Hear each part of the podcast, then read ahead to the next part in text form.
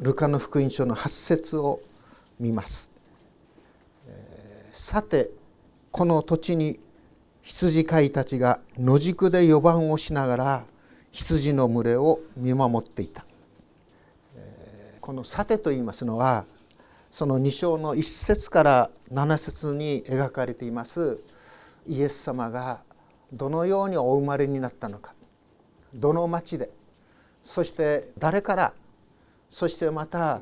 どこに生を得たのか。それらが記されてあるわけですね。で皆さんもご存知のようにイエス様はベツレヘムの町に生まれました。そしてまたベツレヘムの町でも多くの宿屋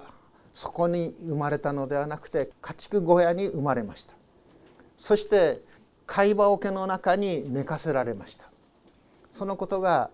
2章の1節から7節に書かれてあるわけですね。でなぜイエス様はですね貝羽桶に寝かせられたのか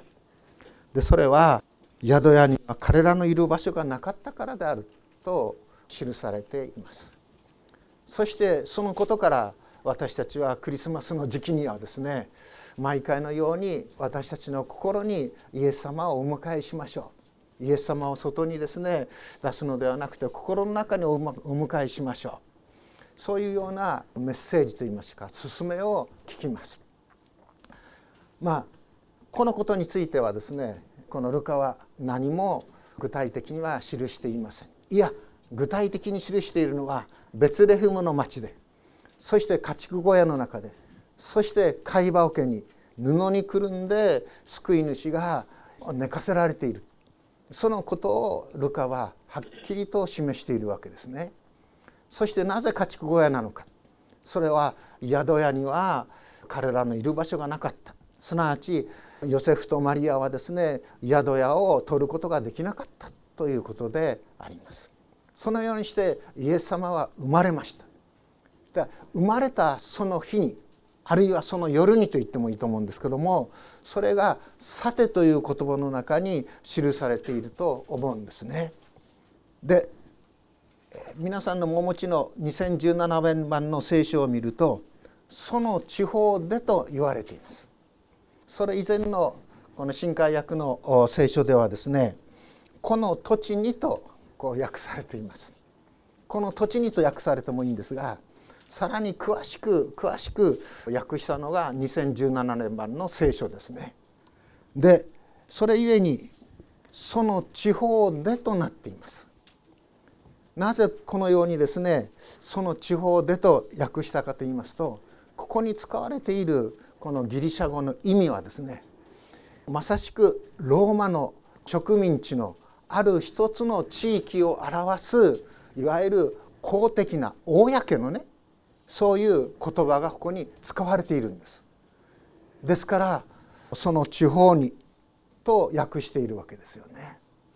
ここから見てもこのルカがですねいかにイエスの誕生の次第を正確に精密に事細かに記そうとしているかということがよくわかると思うんですね。でその地方にその土地に誰がいたかというならば羊飼いたちがいたっていうんですね。羊飼いたちがいた。その羊飼いたちは何をしていたかということがここに記されています。野宿で4番をしながら羊の群れを見守っていたっていうんですね。羊飼いたちが野宿していた。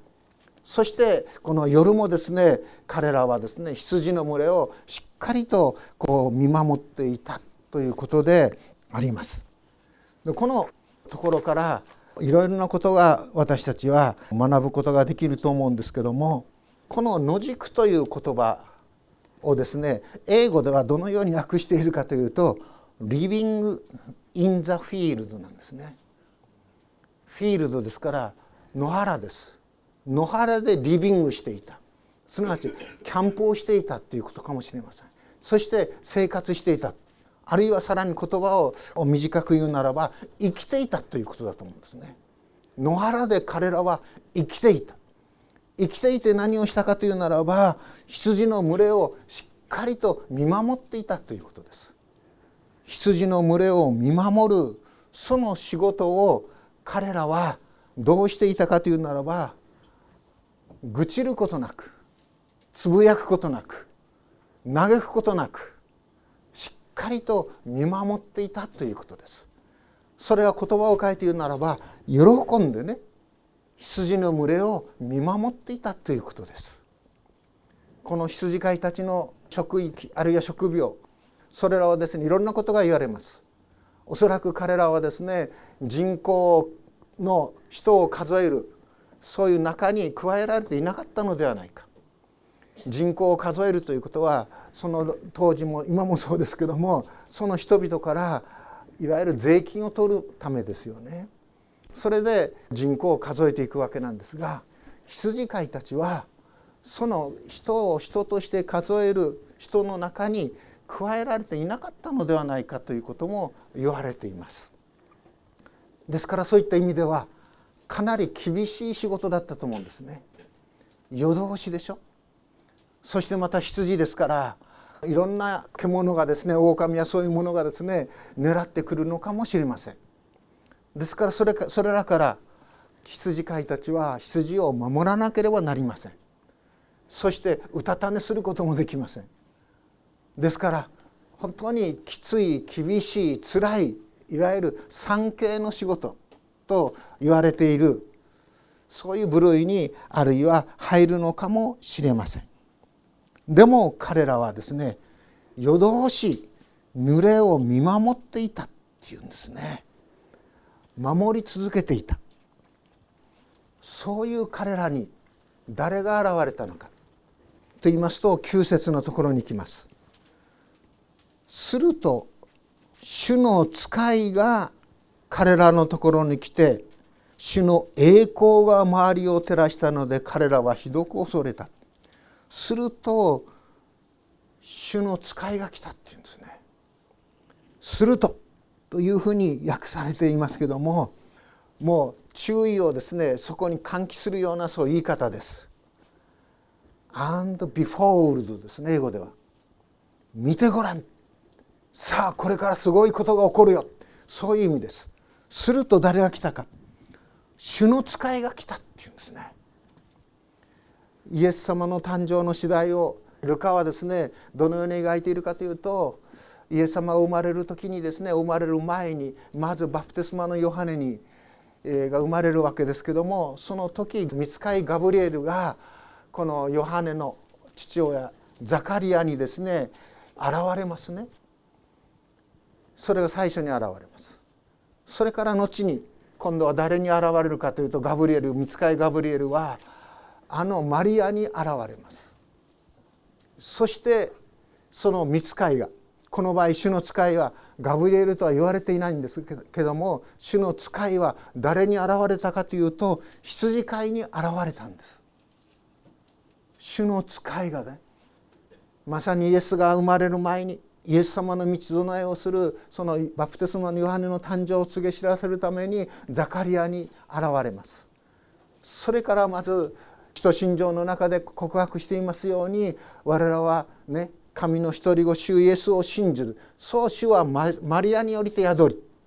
その宿るマリアにこのガブリエルは現れます。そして次に誰に現れたかというと羊飼いたちに現れたっていうんですね。この事柄の中にどういうことが含まれているか。イエス様が生まれた。それはですねマリアとヨセフは証しすればいいでしょう。そしてマリアとヨセフはその通りにですねさまざまな心の葛藤を覚えながらもベツレヘムの町に来てそしてイエス様を生まれるわけですね。誕生を見るわけです。そのイエス様の誕生を第三者が誰がそれをですねその日にですね直に見たのか目撃したのかそして確かめたのか。それが羊飼いたちだったということなんですね。羊飼いたちだった。最もある意味ではですねこの私たちの人間の社会の中で低く見られていた人たちであったのかもしれません。弱い立場の人であったのかもしれません。貧しい人たちであったのかもしれません。あのエペソ書の6章を読んでいくいく時にですねエペソ書の6章の中で奴隷たちよって出てきます。いろいろなですね人々の人種の中で奴隷たち。でもその奴隷たちにパウロは何と書いているのかというと人に仕えるのではなく主に仕えるように。そしていい加減な仕事ではなくてですね心から真心を持って使えるようにしなさい。主に喜ばれるように使いなさいと書いています。その奴隷たちよとパウロが書き送ったあのエペソ書の6章の言葉を私はこの羊飼いたちのうちに見いだすべきだと思っていますまさに羊飼いたちは本当に彼らを雇っている雇い主がいますでもその人に見られるよりもさらにですね創造主なる神に喜ばれるように神に委ねられたこの羊を守るという仕事に彼らはですね忠実に誠実にしっかりと当たっていたということではないかと思うんですよね。そして神は栄光の神はその羊飼いたちに御子イエス・キリストの誕生のですねこの次第をその神ご自身の心の中にあるですね大いなる喜びをこの羊飼いたちに知らせたということだと思うんですね。主の使いが彼らのところに来てですから主の栄光が周りを照らしたっていうんです。栄光主の栄光が周りを照らした聖書を読んでいて旧約聖書を読んでいて主の栄光が満ち満ちたという箇所は2箇所だけですね。1箇所はモーセに対してモーセがですね会見の天幕を作りそして会見の天幕の仕事を終えた後主の栄光が幕屋に満ちたとあるんですそしてまたソロモンがあの神殿を作りそしてその神殿を捧げた時に主の栄光がその神殿に満ち満ちたと書いてあります。でもそれから主の栄光は現れない。補修後のその神殿が再建された時にも主の栄光はそこには現れませんでした。ですから旧約の後の預言者ハガイはですね主の宮に栄光が満ちることを彼はですね予言しているんです。彼は求めているんです。そのモーセあるいはソロモン主の栄光に恐れおののきますがその栄光が主の栄光が誰に現れたかというならば羊飼いたちに現れるんですね。羊飼いたちを覆うんです。主の見ついが彼らのところに来て主の栄光が周りを照らしたので彼らはひどく恐れるんですね。それは恐れるでしょう。おののくでしょう。怯えるでしょう。でも見つかいは彼らに何というか恐れることはありませんって言うんですね。安心しなさい。私だ恐れることはないとイエス様はあの船の中に乗っていたお弟子たちに言いながら近づいてきますよね。ガリラヤ湖の上をですね歩いているイエス様の姿を見てお弟子たちは皆ですね恐れおののきます怯えます。そして叫び声を上げます。でもイエス様は彼らに「私だ安心しなさい恐れることはない」と語りかけます。まさに羊飼いたちに主の使いはですね恐れることはありませんって言うんですね。怯えなくてもいいんです。おののかなくてもいいんです。滅ぼしに来たのではありません。いやむしろかえってですね素晴らしい喜びの知らせをあなた方に伝えるために来たのです。と主の使いは言うんですね。恐れることはありません。2017年版ではその後ですね何て言ってるかと言いますと見なさいと言ってますね。その前の訳では見なさいではなくて今とこう言います。今って言うんですね。今という言葉は今なんです。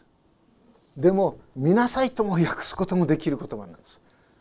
今なんです。見なさいって言うんです。今日なんです。この時なんです。この時創造主なる神の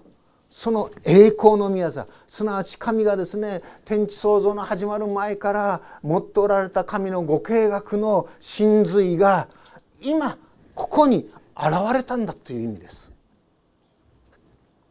今私はこの民全体のための素晴らしい喜びを知らせに来たのです。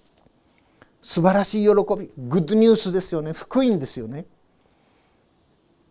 聖書を読んでいて聖書はですね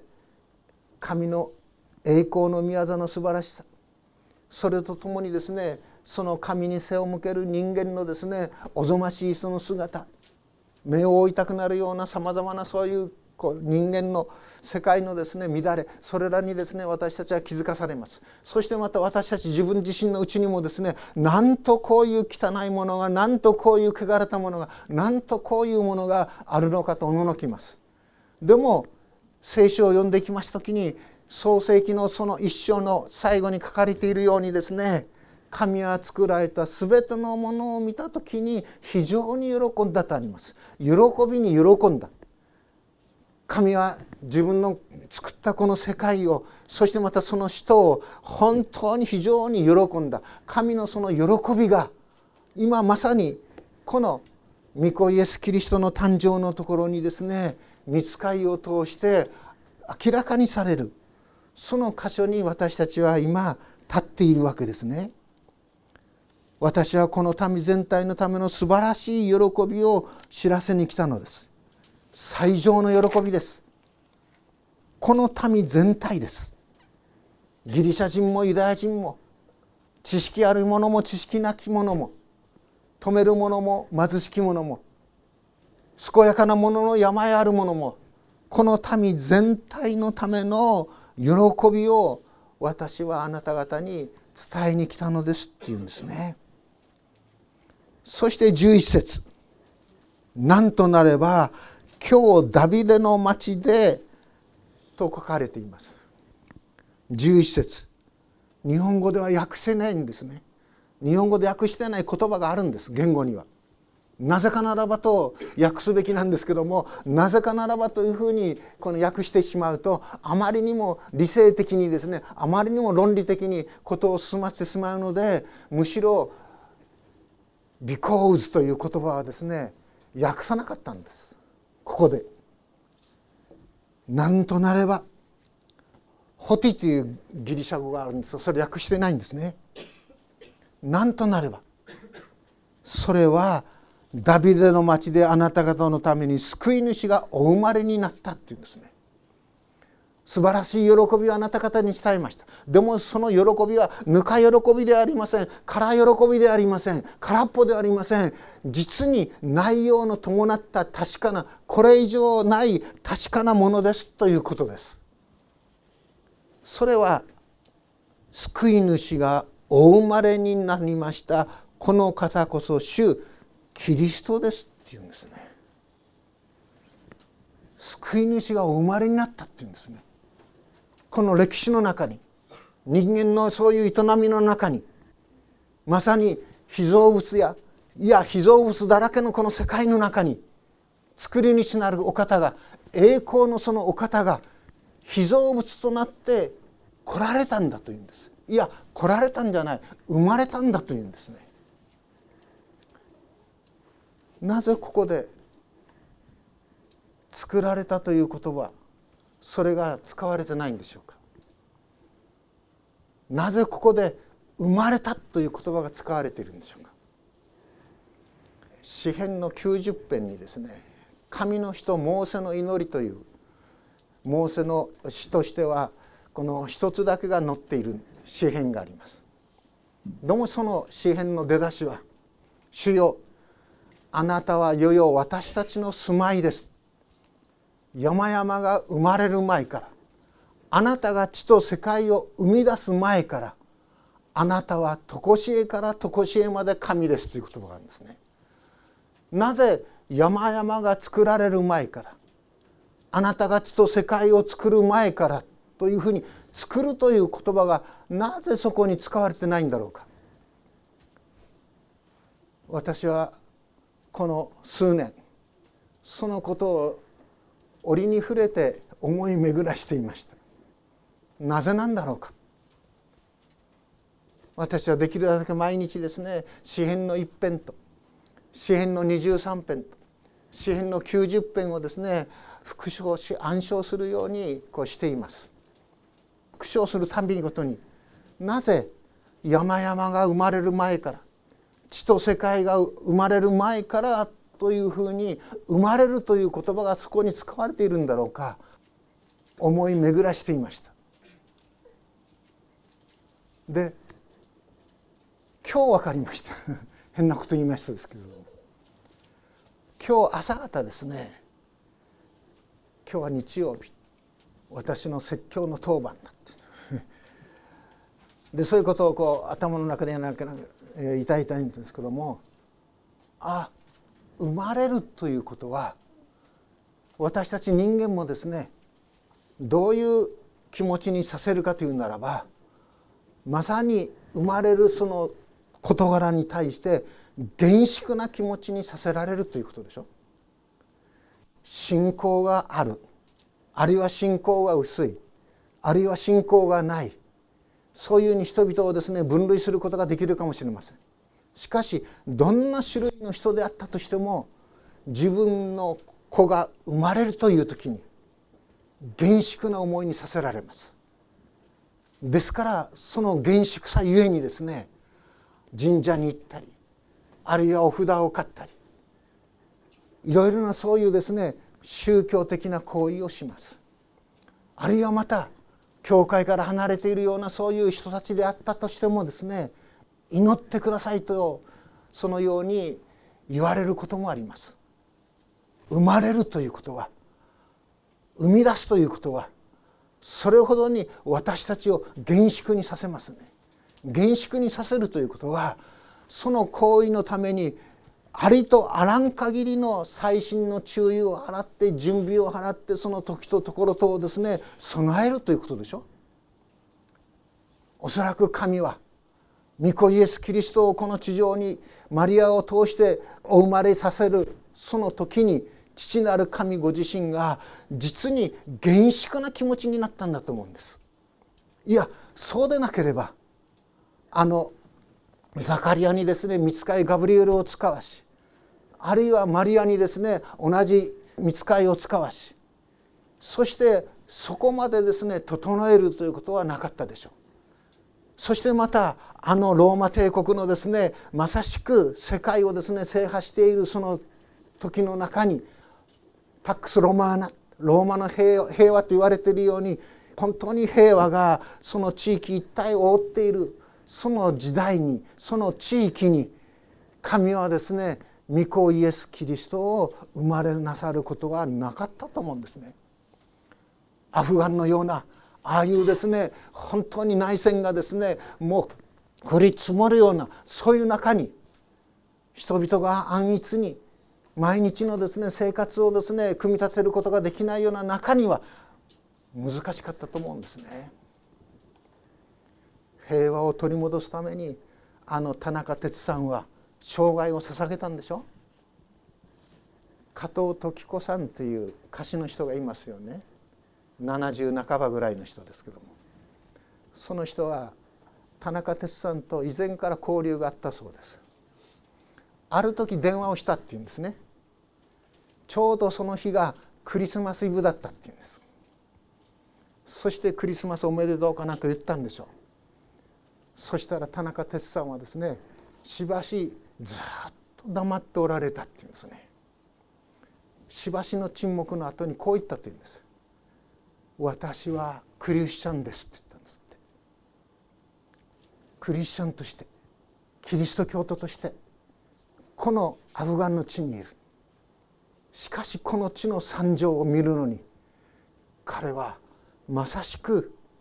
医者の技を捨ててそして水をですね本当に大きな川から引いてそしてその荒廃したその土地をですね緑に変えていく。そのことが100人の石を連れていくよりも大切だということで彼は生涯をかけたんでしょ私はクリスチャンですと言って沈黙したっていうんですね。まさしくあの地に平和が築かれるために。神のですねそのこの地に御心に神の喜び保う人に平和があるようにその平和を築くために彼は生涯をかけてそして歩みきったんでしょう。生まれるという行為の中に厳粛さを覚えますね。この厳粛さの中に創造主なる神のですね心と思いと配慮と愛を感じます。今救い主がお生まれになった。パウロはですね御子イエス・キリストは栄光の神の御蔵にいたけどもその御蔵を捨てることができないとは考えないでその栄光の御蔵を捨ててそして人となって使えるものとなってこの世に生まれたっていうんでしょそれが今なんだつ。それが今日なんです。今日ダビデの町であなた方のために救い主がお生まれになったんです。まさしくモーセがですねあの航海の麓に立ってそして後ろからですねエジプトの軍隊が押し寄せてくる。そして出エジプトしたイスラエルの民たちは泣きわめくんでしょ。そういう中に立ってモーセは杖を上げて見るべきは主がなされる救いだ。見よ今日主がなされる救いを見よと言います。見よって言うんですね。今日救いがあなた方に与えられるんだと言います。そしてまた約束の地カナンの地に入ってあのヨシアはですねそのイスラエルの人々にあなた方は今日選ぶべきものを選びなさいって言うんですね。誠の神につくかあるいはこの地の偶像につくか今日選べと言います。義明の24章15節そして詩編の95編の7節にはですね今日御声を聞いたならばあなた方は心をかたくなにしてはならない。そのように聞くべきものは主の御声だということを支援作者は歌います。まさに救い主が神が約束したその救い主がアブラハムと契約を結ばれて私はあなたを全ての国民の父というとあの創世記の15章18節で言われたその契約がそしてまさにその救いを実現するために来られたイエス・キリストがそしてイエス・キリストはご自分がこの世を去る前に最後の晩餐の時でですね何て言ってるかというならばパンを取り祝福して後これを裂きました。あるいは杯を取りこれは私の契約の地ですと言いました。まさに契約なんです。今日なんですね。それを弟子たちの前に明らかにしました。そのイエス様をあのザーカイはですね見るんでしょ？受け入れるんでしょ？人々からですね金の奴隷だ金の虫だと悪口を言われていたそのザーカイ。でもザーカイはイエス様を喜んでお家に迎え入れます。神の亡者だと言われていたそのザーカイにイエス様は何と語られたかというと今日救いがこの家に来ましたというんですね。イエス様を迎える。それは救いがここに来るということなんですね。誠にその救いがどこの何という町のどこであるかわからないというのではなくてダビデの町でユダの地ベツレヘムの町で今日実現したのだということです。そしてこれが12節。あなた方のための印だっていうんですね。印とは何でしょうか？証拠ということでしょ？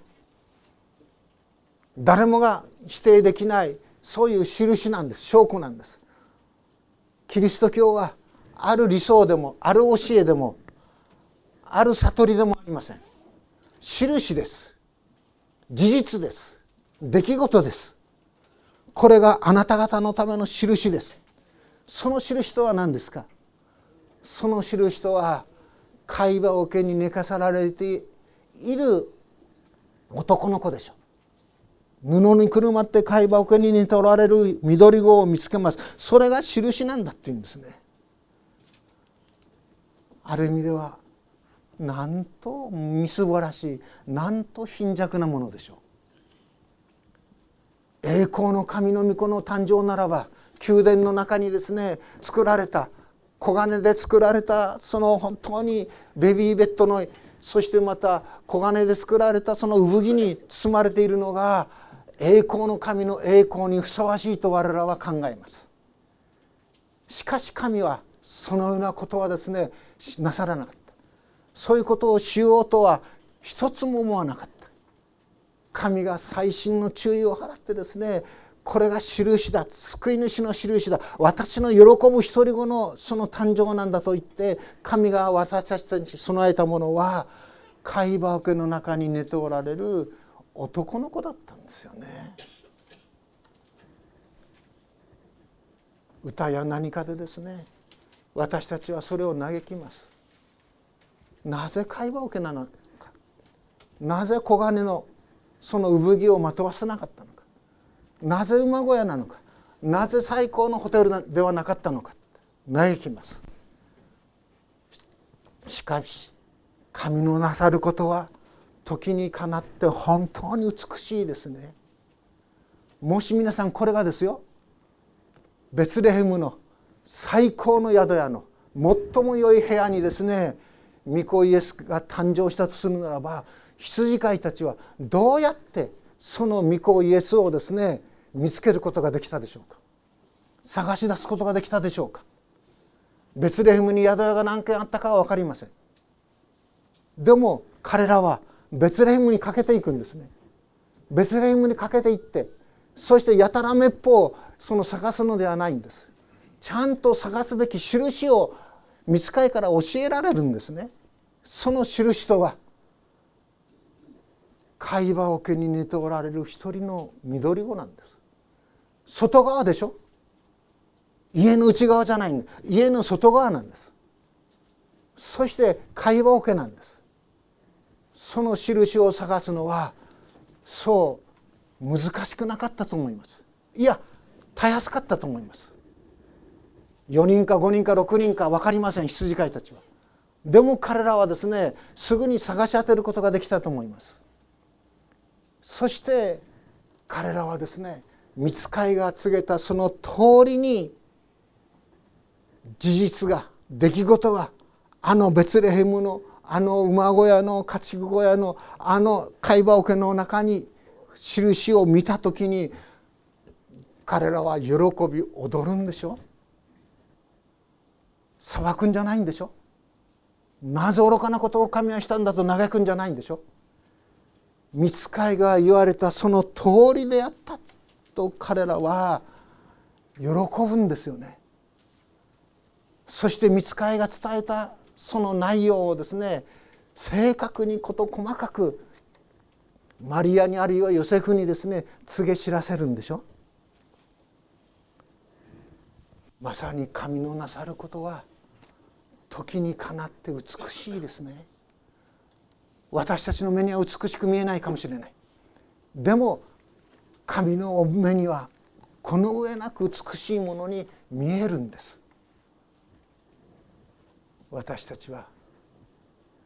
この羊飼いに見習いたいと思う。この羊飼いのように御言葉の確かさに「アーメン」というものでありたいと思う。御心にかなう人々とは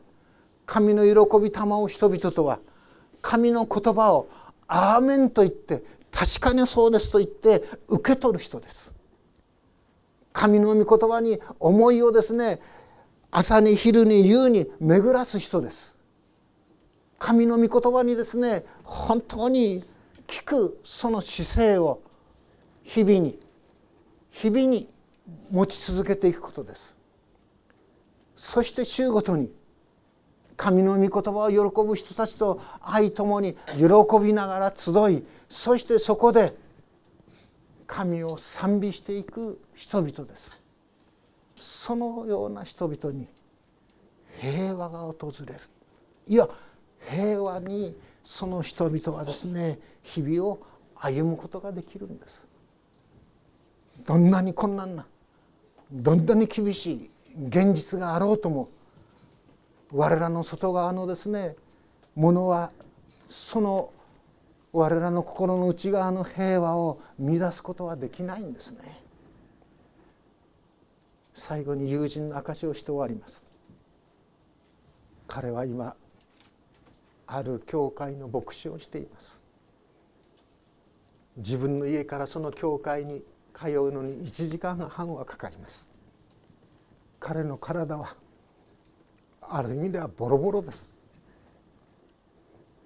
脳内出血を何度も起こし神経痛の痛みを腰の痛みを抱えそして車に正座して運転して宝塚の田舎に1時間半かけて通い続けています。その彼は少なくとも1週間に一度は私に手紙をよこします。昨日手紙が来ました。血尿が出ました。腎臓にの検査を月曜日受けます。その前には私と同じようなそういうがんが発見されました。後から後からそういう病気の知らせが私に続いてきます。でもその彼はこう言いました。それゆえに私は主が再び来たりたもうことを待ち望んでいますって言うんですね。主の来臨を待ち望みます。そうしてもう一年その教会で奉仕することを決めましたっていうんですね。そういう共に励まされ続けてきた私であることを思います。彼は献身する時後ろの席に座っていた私から蹴っ飛ばされてね献身しますと言って立ち上がった。栗原に蹴っ飛ばされなければ私は牧師にはならなかった。でも本当に50年以上の交わりです。その彼のその心の中にまさに主を喜ぶ思いに満たされている姿を見て私は皆を崇めます。私たち心の中に光なるお方を受け入れてそして共に栄光の死を崇めていくものでありたいと願います。祈ります。天の父なる神様まことにあなたは栄光の主です。まことにあなたこそ我らの救い主我らの贖い主いや我らと共に歩んでくださるまことに謙虚な謙遜なお方であることを思います。どうぞそのあなたへの思いをこのアドベントの週深めてくださるように広げてくださるようにそしてともどもにあの羊飼いたちと同じように主を崇める者たちとさせてくださるようにイエス・キリストの皆によって祈ります。アーメン